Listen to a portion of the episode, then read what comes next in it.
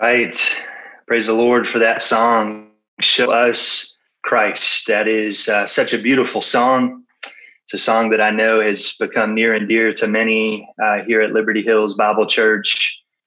Um, and I pray that uh, that song ministered to you and prepared your heart ultimately to receive the word. That is our prayer ultimately every week um, as we open up the word and we preach expositionally, yes, even through Genesis, that we would see Christ, we would see the gospel uh, come alive. And uh, so we pray that the words that you just sung uh, would be true even even this morning. Uh, just by way of uh, some housekeeping and just a quick announcement. Um, obviously, I'm sure you all have been following the news. Um, you, have been seeing our governor uh, giving his uh, stay at home order um, adjustments will be taken in effect uh, tomorrow, as well as our local Clay County Health Department um, mirroring a, a, lot of those, those same adjustments. Um, if all goes well, there is a, a, a, possibility, a potential that we could uh, meet face to face this next Sunday. Uh, houses of worship, as they are calling them, uh, in their plan to reopen, uh, having have been given the clearance uh, to physically meet face to face again. Obviously, with um, social distancing practices in place uh, while you do gather. Um, you know, they're encouraging obviously good hygiene, uh, no shaking of hands and hugs. We'll need to maintain those as much as possible, those those six feet clearances. But uh, we have one still hang up that we have to clarify uh, for us, obviously meeting in the public school system. Uh, they had went ahead and canceled facility usage through the end of May. And so we have reached out um, to receive clarification if they will adjust that um, to match uh, some of these new stay at home adjustments and orders. So watch your email this week. Uh, we'll be posting any updates and announcements on our physical gathering space uh, via email as well as our, our Facebook page. And so we're hopeful and we'd invite you to uh, continue to partner with us in prayer. We long uh, to meet face to face. And if it has never become more real for me and a longing for that, it was in that last song. Um, I was reflecting back as we uh, have sung that song a number of times of hearing families and children and our body as a whole lift up our voices in praise and worship to the Lord. Uh, I long to hear that once again. And so um, just be in prayer for us and, and watch your email, look for updates, and we're hopeful that again, if all goes well, we can uh, we can trans- transition back to a physical gathering soon. Well, here we are in Genesis chapter number twenty-five.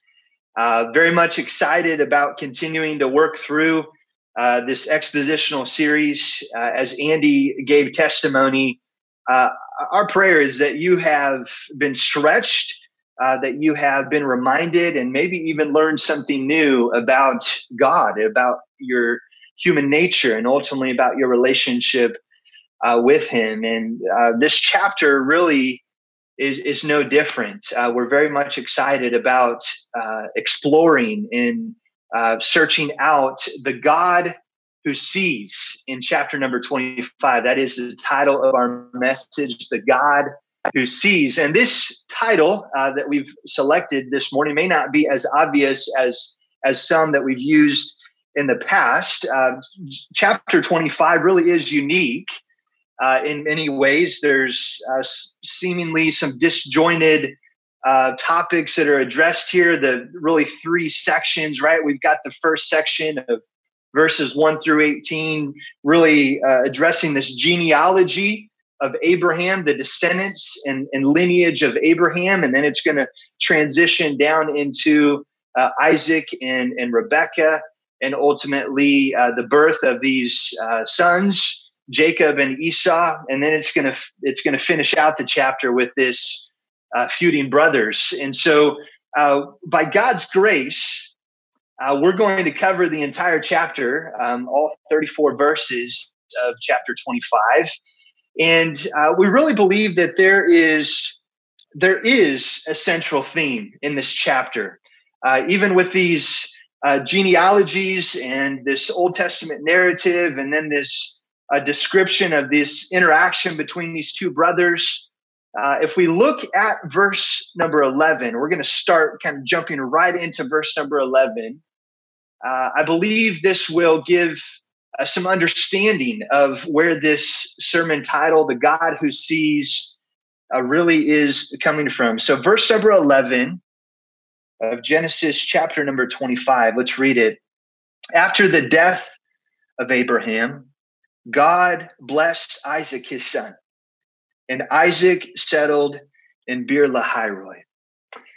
And this last phrase here, uh, and Isaac settled in Beer Lahairoi, uh, this geographical location has become somewhat of an importance as we've worked through the last few chapters. If you uh, remember back to Genesis chapter number 16, we can remember that this was translated the God of seeing. Literally, it could be translated from the Hebrew, the living one who sees me. And it was established, as Andy teed up and reminded us all the way back in chapter 16 of this interaction between Hagar and God, as God demonstrated his faithfulness to Hagar and ultimately Ishmael uh, who was in her womb at that time. And it, let's go ahead and, and read a, a couple verses there. Verse 13 and 14 of chapter number 16 reads this So she called the name of the Lord who spoke to her. You are a God of seeing. For she said, Truly, here I have seen him who looks after me. Therefore, the well was called Beer Lahairoi. It lies between Kadesh and Bered.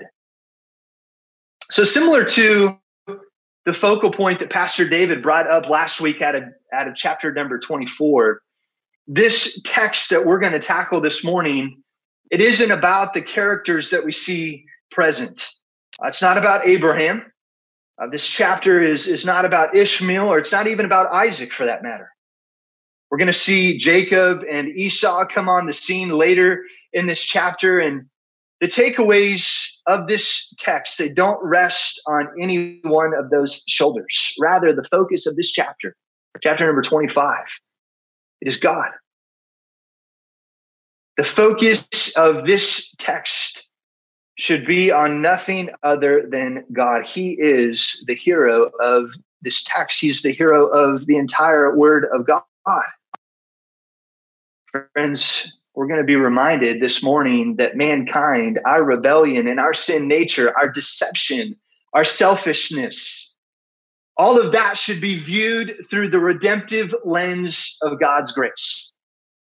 Despite ourselves, the takeaway that we're going to see out of here in Genesis chapter number 25 is that God sees. And because God sees, he's present. And because God is present, he is involved. And because God is involved in the circumstances of mankind, he is saving a remnant. Because he is saving a remnant, we can have hope for this life and the one to come. Yes, out of the pages of a genealogy, out of a story of an Old Testament narrative, we can see a God that sees, a God that sees us, who cares for us, who is involved and intimately knows every circumstance that surrounds our being right now. So, this chapter, chapter 25, what is it about? It's about the God who sees. And it's not about a God who just sees broadly, like some uninterested, uninvolved God who is looking over the cosmos no, it's not just about a God who sees broadly, but it's it's rather about a God who sees you personally. Just as Pastor Andy talked about, the God who saw Hagar in the wilderness by herself there at a spring, completely at the end of her rope. The God of the Bible, that God, the God that saw Hagar, the God of this Bible, the God of Abraham, Isaac, and Jacob, that God sees you. He knows you personally and intimately. Why? Because he created your life. He formed you in your mother's womb, and therefore he sees you. He knows you. That's great hope that's packed into this idea that comes from this geographical location, this well that has been called Beer Lahairoi, the God who sees. So, what's the big idea of our text this morning? The big idea or takeaway from Genesis chapter number 25 is this because Yahweh is a God who sees. We can trust that his sovereign and redemptive plan is at work through all generations of mankind then and now. I'll read that one more time if you're taking notes because Yahweh is a God who sees. We can trust that his sovereign and redemptive plan is at work through the generations of mankind then and even right now. So we're just going to make three simple observations this morning about our text. The first is this the God who sees is faithful to fulfill his promises.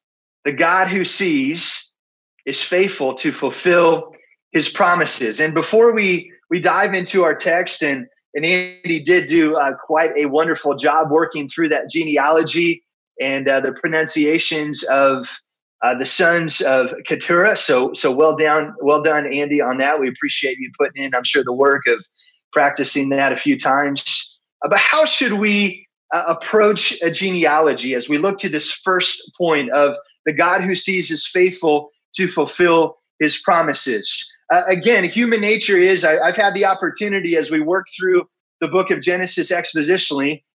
Um, I guess I can say that it is part of his uh, sovereignty and his, his providence that that I would have these passages, but I have had the opportunity to work through a number of genealogies. As we've worked through this, we joke internally that um, that I am apparently now the the genealogy elder. If that comes up in our text, uh, uh, apparently I'm going to be taking those passages. But all joking aside, um, if you're like me, as I'm reading through Scripture in a, in a text of the Word of God, if I arrive to a genealogy, there's just this natural struggle. And I think I've, I've probably introduced every genealogy in this way. Why? Because I think it's important for us to remember that um, there is a process that we can involve to help us work through some of these difficult and, and challenging uh, passages of, of scripture. So when we come to a genealogy or any other scripture that may involve um, uh, some more uh, discovery or some work to understand maybe the meaning of that text, um, how should we approach it? Well, I think uh, what I've involved in my own personal study is that I, I typically start with um, reciting a passage of scripture, and it's Second Timothy chapter number three, verses 16 and 17. And this is probably a very familiar passage to you. You memorized it as a child. If you don't know it, I'd encourage you to jot it down and to commit it to memory because it, is a verse that you can reflect on when you're reading through scripture and there's a challenge or a difficulty in understanding, remembering why God has given us the word of God uh, is very important. So Second Timothy 3, 16 and 17 says, all scripture is breathed out by God and is profitable for teaching, for reproof, for correction, and for training in righteousness. Why? Verse 17, that the man of God may be complete equipped for every good work. So we see that first word in Second Timothy 3 all scripture is breathed out. Literally, it is inspired, it is breathed out and given by God. Therefore, we can realize that if it's in the Word of God, there's a meaning and a purpose for it being there. Therefore, I need to lean into this as an opportunity to determine what that purpose and meaning is for my own life. And verse 17, that the man of God may be complete, equipped for every good work. And so there is a completeness and an equipping to the word of God, yes, even in a genealogy that is profitable for my knowledge of the Lord and Savior Jesus Christ and my relationship with him. So I would encourage us all to remember that verse and to approach all genealogies in that way. What is God attempting to teach me? So there's three questions that we can go through as a process of working through them. How does this fit into the context of the book that we find it? What's come before? What's come after?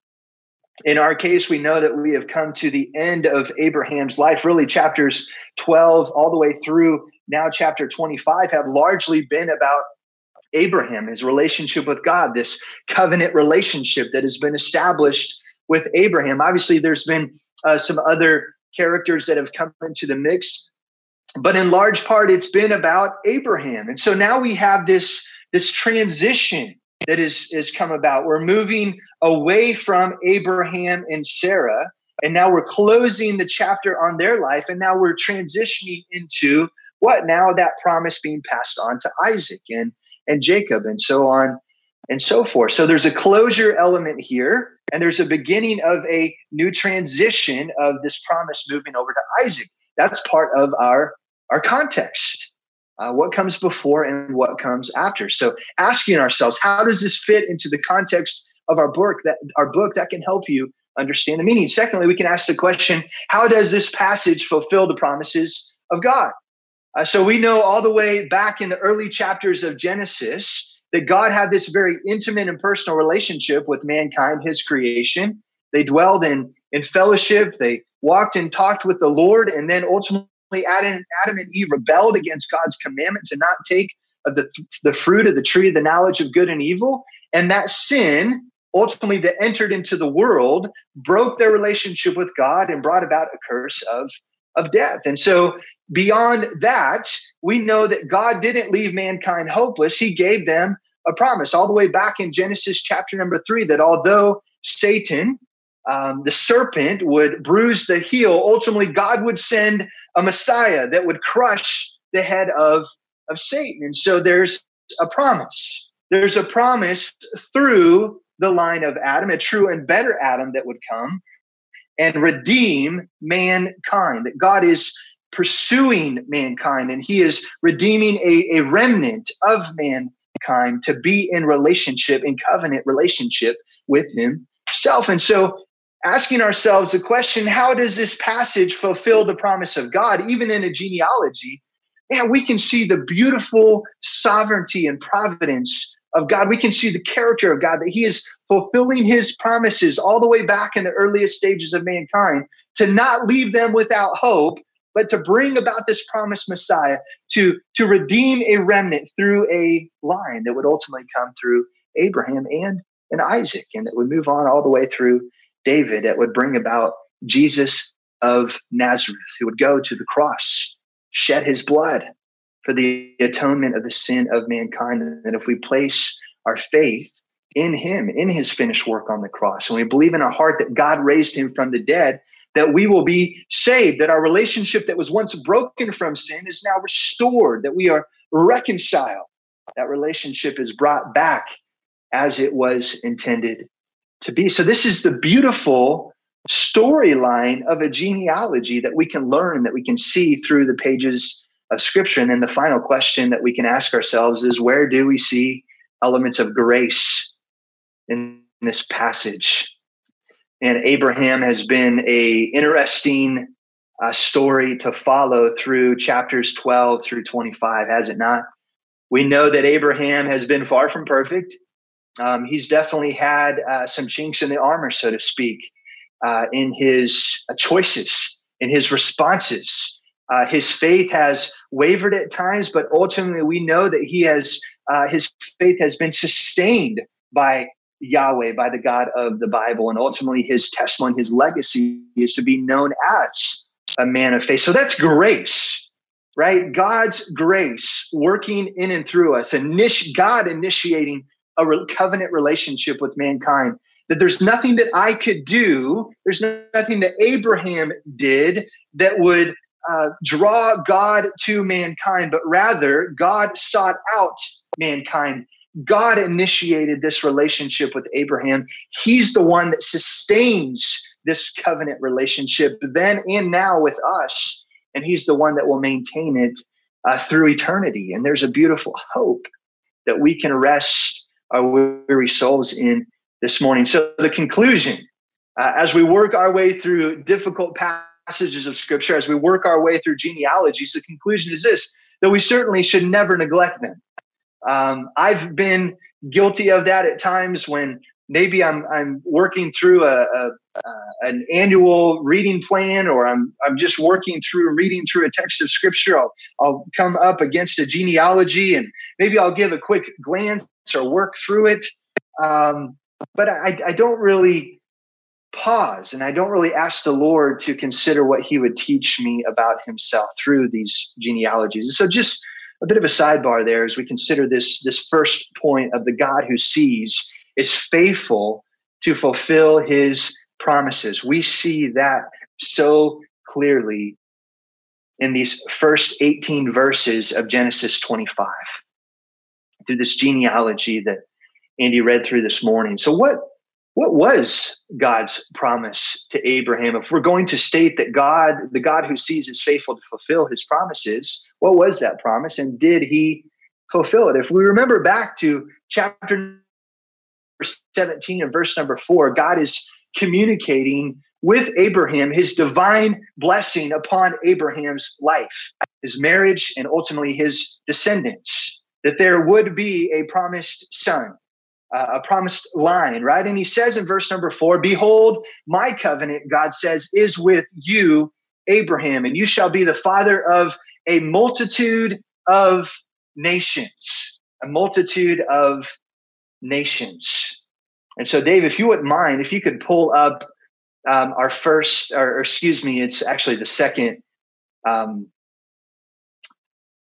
second illustration that we had there uh, that describes this genealogy. Right? We we obviously have seen up to this point. We've known of Hagar and the son that was uh, given to Abraham and Hagar, Ishmael. We've known about Sarah. We've seen that struggle. We've seen the faithfulness of waiting and ultimately, God was faithful to fulfill his promises to Abraham and to Sarah and giving them this promised son, Isaac. But now we have in chapter 25 a third wife or concubine of Abraham that we really haven't seen up until now. And there uh, really is no understanding as far as when uh, Keturah came onto the scene, whether it was post the death of Sarah or whether uh, ultimately, Keturah would have been um, a servant uh, similar to uh, that of Hagar, and ultimately it was just recorded at this point. We don't really know as far as the chronology of here as when she came into the picture, but ultimately we now know that Abraham did have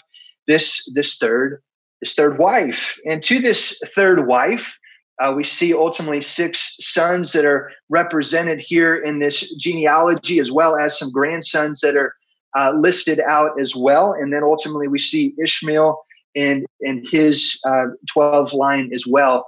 And so we see here uh, God's faithfulness to fulfill his promises, uh, not just to give um, uh, Abraham and Sarah this promised son Isaac, but to really make Abraham the father of a multitude of nations. Up until now, there was maybe a question of how that exactly was going to come into uh, picture. Obviously, the generations would expand over time, but um, now that we know there are uh, more sons, and we know that uh, ultimately these sons would would spread out across the Middle East, this brings into picture um, the fulfillment of God's promise to Abraham to make him a father of a multitude of nations. So we see uh, there that there's six sons, and ultimately we see when Abraham uh, was still alive, uh, what did he do with these six sons of Keturah? It says that he sent them east uh, to the country of of the east, and so ultimately these sons would be spread out. They would be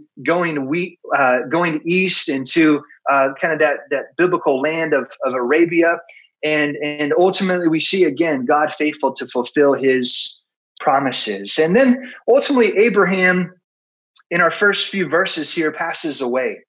Uh, and he passes away with this legacy that is described uh, that is described here.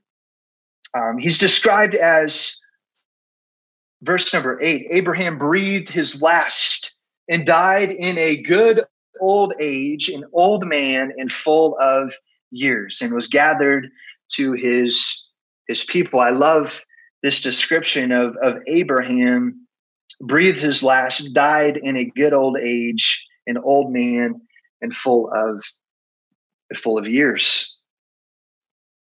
So ultimately, we see somewhat of a legacy that is described here um, in the life of, of Abraham. Uh, we know as we consider Abraham through the whole of Scripture, he's represented well in, in the Hall of Faith, Hebrews chapter number 11. We see in verse number 13 that all those that are uh, described there in Hebrews chapter number 11, verse 13 says, These all died in what? Faith. These all died in faith, not having received the things promised, but having seen them and greeted them from afar and having acknowledged that they were strangers and exiles on the earth. So ultimately, we know that Abraham was not able to see uh, this promise fully fulfilled in his time and in his day. Uh, but we know that God was faithful. God was faithful in sustaining and maintaining the faith of Abraham, and that we know that faith is ultimately going to be passed on through this remnant line of, of Isaac, and that is going to be passed on even to through Jacob. And so God again is is faithful to fulfill his promises. Have we seen that more broadly even through this expositional series through the book of Genesis? Uh, there are so many times as we even consider this scheme that Sarah came up with to give Hagar over to Abraham and to try to take matters in their own hand as they were tired of waiting and their faith was waning uh, to ultimately help God in bringing about this promise of a son and a seed to Abraham. There was times at that moment that we thought, man, is is this out of control? This chaos of circumstances that were represented, choices that Abraham and Sarah would make and their interactions with others. It just didn't seem to make sense. But ultimately, through it all, despite Abraham and Sarah, despite their sin nature, despite some very poor choices, is present. And God sees the struggle, He sees the difficulty, He empathizes with our weaknesses, and He is faithful to fulfill His promises with His and to His covenant, His covenant people. We can see that clearly in this genealogy of these descendants of, of Abraham. So ultimately, this legacy of Abraham is that he was a man of faith, uh, as we see there in Hebrews chapter number 11. Then we have this description of, of Ishmael and his lineage. Let's jump down to verse number 18. Uh, for sake of time, we'll just uh, uh, we'll focus on our, our key observations and highlights here uh, since we've already read through the text. But verse number 18 Ishmael and uh, his clan ultimately they settled from Havilah to Shur, which is opposite Egypt in the direction of Assyria. He settled over against all his kinsmen. And Dave, if you're if you're able, if you could actually bring up that first illustration, uh, the actual map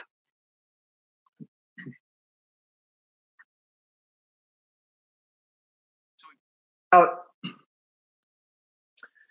uh, Abraham and his legacy. What is ultimately going on here with with Ishmael? This essentially, as far as this this this land that's described here, as far as them settling um, from Havilah to Shur. So Shur would have been um, just to the west, right? We would have the Red Sea, and most uh, historians uh, would agree that that Shur would have been in this area just to uh, the west of the Red Sea, and then uh, Ishmael's would have been uh, spread and and progressed all the way over east to really the Persian Gulf, which is where most historians would say uh, this this area of Havilah would be, and and that that's a large geography that would be present there that his people would would settle there. This would be known for us, modern day uh, Saudi Arabia, and uh, so this would be kind of classic uh, Middle East that we would we would know. And so Ishmael is going to settle in this in this area. But what is ultimately Ishmael's legacy? Abraham was a man of faith, not perfect, but yet he lived a to a good old age, and he's known in Hebrews chapter 11 as a, as a man of faith. What is Ishmael's legacy. Again, look at me at verse number 18, that last phrase Ishmael, he settled over against all his kinsmen. It should sound somewhat familiar as the Lord God foretells uh, this reality, reality all the way back in chapter number 16 with his interaction with Hagar. Verse number 10, uh, the Lord says to Hagar, as a promise, the angel of the Lord also said to her, I will surely multiply your offspring so that they cannot be numbered for multitude. Verse number 11, and the angel of the Lord said to her, Behold, you're pregnant, and you shall bear a son, and you shall call his name Ishmael, because the Lord has listened to your affliction. This is his description. He shall be a wild donkey of a man, his hand against everyone, and everyone's hand against him. And he shall dwell, here's the same phrase, over against all his kinsmen. So we see it in chapter 25, verse 18. We see it now in, in, in chapter 16 um, uh, at the end of that verse. And so we see this phrase over against. This could also literally be translated in defiance of, right? So Ishmael settled in defiance of all his kinsmen. It also has the idea of an open hostility toward. So literally, Ishmael settled in open hostility toward all his kinsmen. This is the legacy of Ishmael. He is against his brother, and his brother is against him. We know that uh, the Middle East, in large part, uh, continues to realize this legacy of a lack of peace. And so, this word, this truth, this uh, foretelling of the Lord to Hagar, and ultimately the testimony of Ishmael, as recorded here in chapter number, number 25, rings true and resonates true even uh, to this day. But through all throughout Ishmael and all of his line and all the unrest and uh, the turmoil, the hostility, the defiance that is expressed by Ishmael and his line throughout all of this, we can remember that God is faithful to maintain his covenant relationship with Abraham now through his son Isaac. This is what we learn about God despite the sin nature of mankind, despite our poor choices, despite some of the chaos that is created by fallen mankind, God is still there. He still sees. So the God that sees is faithful to fulfill his promises. And he maintains that relationship, that covenant relationship that he established with Abraham, now being passed on through his son Isaac. This brings us to our second point this morning the God who sees sovereign circumstances. The God who sees is sovereign in all circumstances. Look with me at verse number 21. Verse number 21 And Isaac prayed to the Lord for his wife because she was barren. And the Lord granted his prayer. And Rebekah, his wife, conceived. Verse 22 The children struggled together within her. And she said, if it is thus, why is this happening to me? Right? So, literally, Rebecca is saying, Hey, if God has granted the prayer of Isaac, and she has now conceived that this is an answer to prayer and a promise, she's saying, If it is thus, why is this happening to me? So, what did she do? What was her response to this struggle, this question mark? What did she do? End of verse 22. So she went to inquire of the Lord. So she went to inquire of the Lord. Certainly, we have seen elements of prayer in previous chapters. But from this point on, we're really going to see this idea and this reality and this topic of prayer become a more prominent theme through the remaining chapters of the book of Genesis as God establishes this covenant relationship with his people, he establishes prayer as the primary means of communication between this God and his people. And so this is a, beautiful reality that we see expressed here through the life of Isaac um, and through the life of Rebecca that was ultimately exemplified through uh, their parents. We saw Abraham and Sarah both seek the Lord at different to- at different times, but we're going to see this continue through uh, through Jacob and ultimately through Joseph as we continue to work through. Prayer is very much going to be uh, a core theme of their covenant relationship, a sign of their covenant relationship with the Lord. So, verse 21, Isaac prays for his wife. Why does he pray for his wife? Um, she's barren. This represents a trial.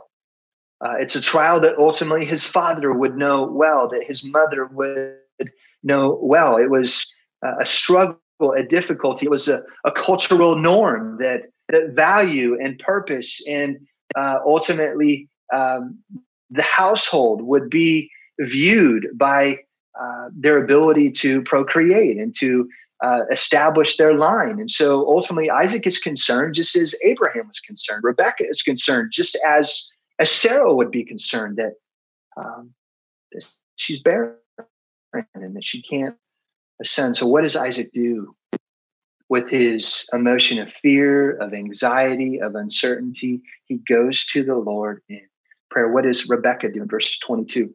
Rebecca is troubled. What is her response? She inquires of the Lord.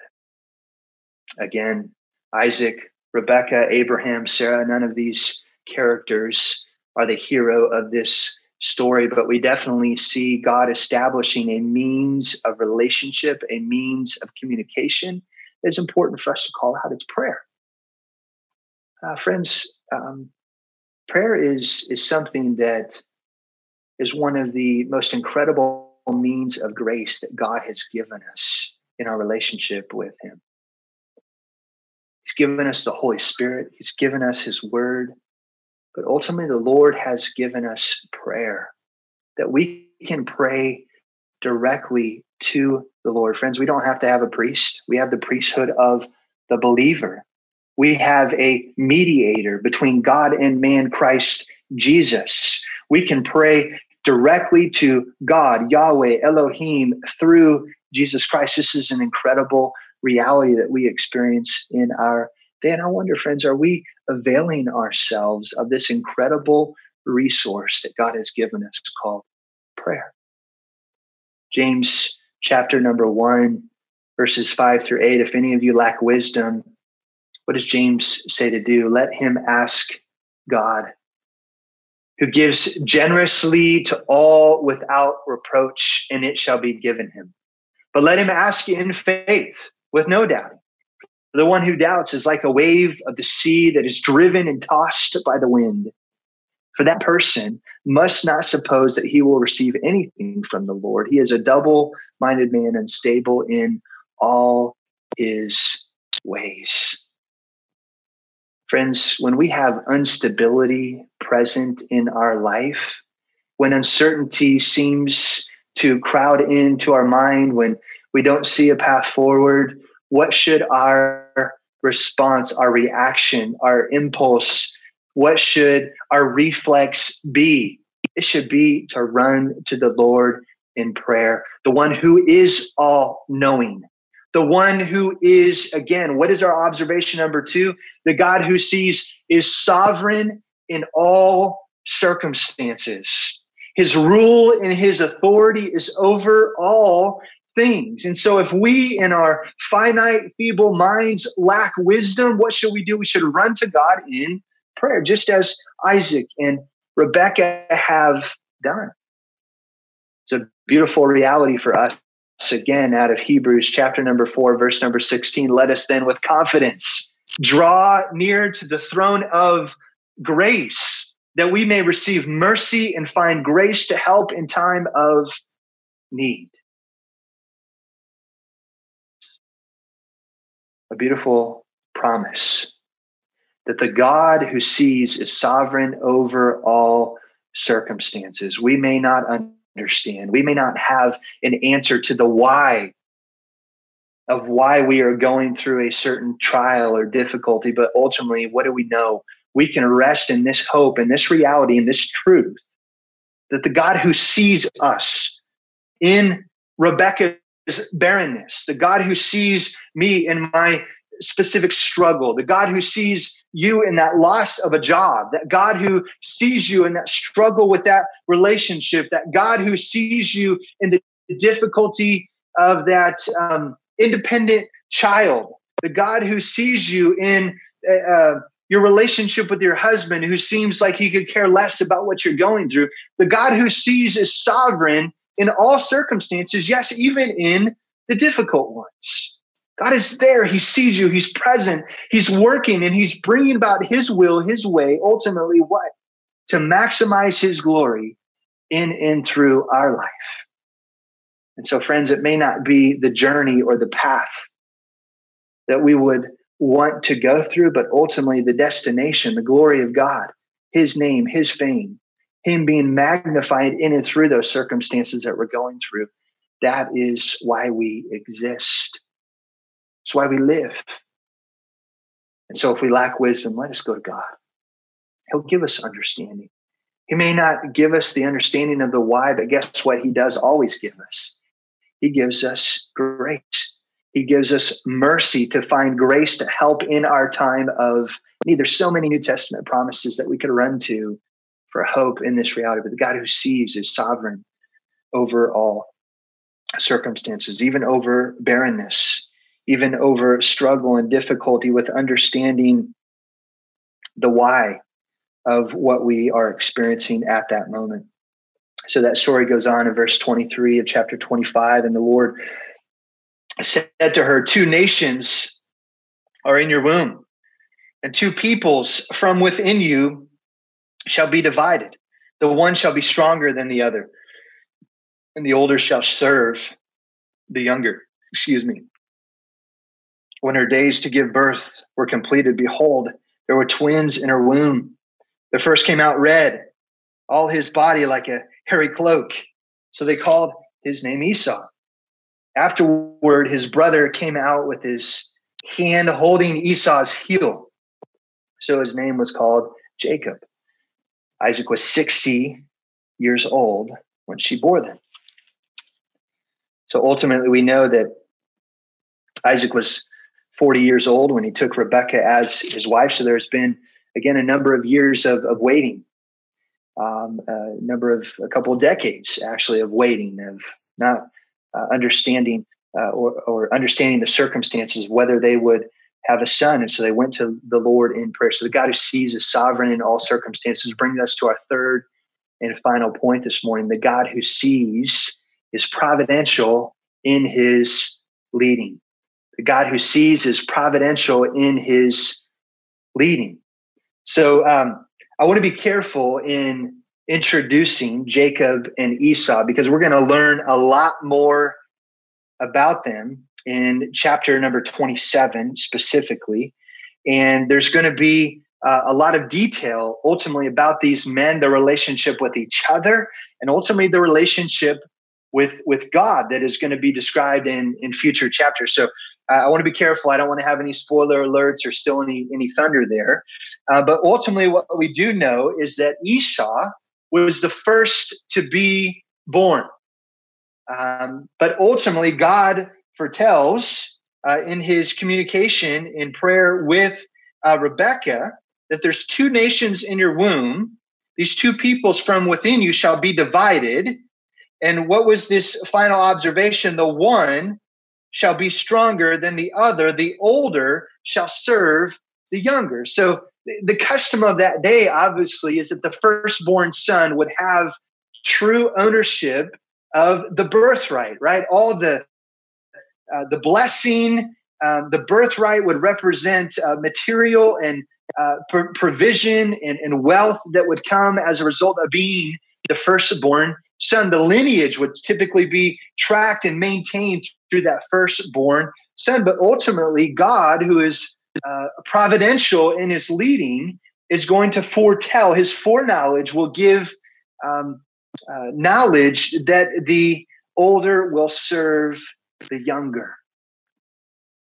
And so we're just going to make uh, some high level observations in this, this final point of the God who sees is providential in his, in his leading.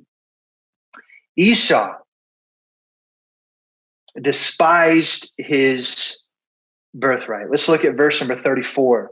Then Jacob gave Esau bread and lentil stew, and he ate and drank and rose and went his way. Thus Esau despised his birthright. Jacob is known as more of a, a man of the tent. Uh, I guess we could almost use the word uh, domesticated, right? He would be familiar with uh, the keeping of the camp and and the tent. Esau is known as uh, uh, what we would typically uh, define as your classic definition of masculinity, right? He is going to grow out, go out, and he's going to kill something, drag it home. He's a man of the woods. He is a, a skilled hunter. Um, he would be able to know how to handle that meat, how to preserve that meat, how to prepare that meat. And ultimately, because of that, uh, we see um, some differences in how these two sons are, are favored, even within uh, their home. We know that ultimately Rebecca is going to favor uh, Jacob, and ultimately Isaac is going to favor Esau. And it's interesting, um, verse 28 uh, Isaac loved Esau because he ate of his game. Um, the old saying, uh, way to a man's heart is through his stomach. Uh, maybe this is the first place we, we see that present. But ultimately, uh, Esau uh, w- was a meat hunter and he knew how to prepare it, and Isaac enjoyed it apparently. But ultimately, there at the end of verse 28, Rebecca loved Jacob. Uh, so that's an interesting description there of Rebecca loving Jacob. And again, we'll see more of that in, in the chapters to come. But then we have this uh, this interaction between um, Jacob and Esau. Esau, no doubt, is probably coming out uh, from the field. Uh, verse 29 describes him as exhausted. Esau said of, of Jacob, Let me eat of some of that red stew, for I am exhausted. Therefore, his name was called Edom. Verse 31 Jacob said, Sell me your birthright now. Verse 32 And Esau said, I'm about to die. Of what use is this birthright to me? Jacob said, Swear to me now. So he swore to him and sold his birthright to Jacob. This is an interesting interaction. There seems to be some deception uh, here of Jacob and his relationship with Esau. We know ultimately that Esau um, clearly did not value and understand the role of the firstborn son. Uh, verse 34 describing this that he despised his birthright. He did not understand this covenant relationship. We know, obviously, in the sovereignty and providence of God, that Esau was never planned to be a part of this remnant line. Ultimately, Jacob was. So ultimately, we know that's exactly what happened. Um, but but we have here the word of the Lord that was established in previous verses, verses 23, ultimately came about in verses uh, 33 and 34. Jacob sells this birthright. Jacob takes ownership of this birthright. We're going to see that unfold in, in detail in, in chapters to come. But what is our takeaway here with this, again, odd interaction of these, these feuding brothers?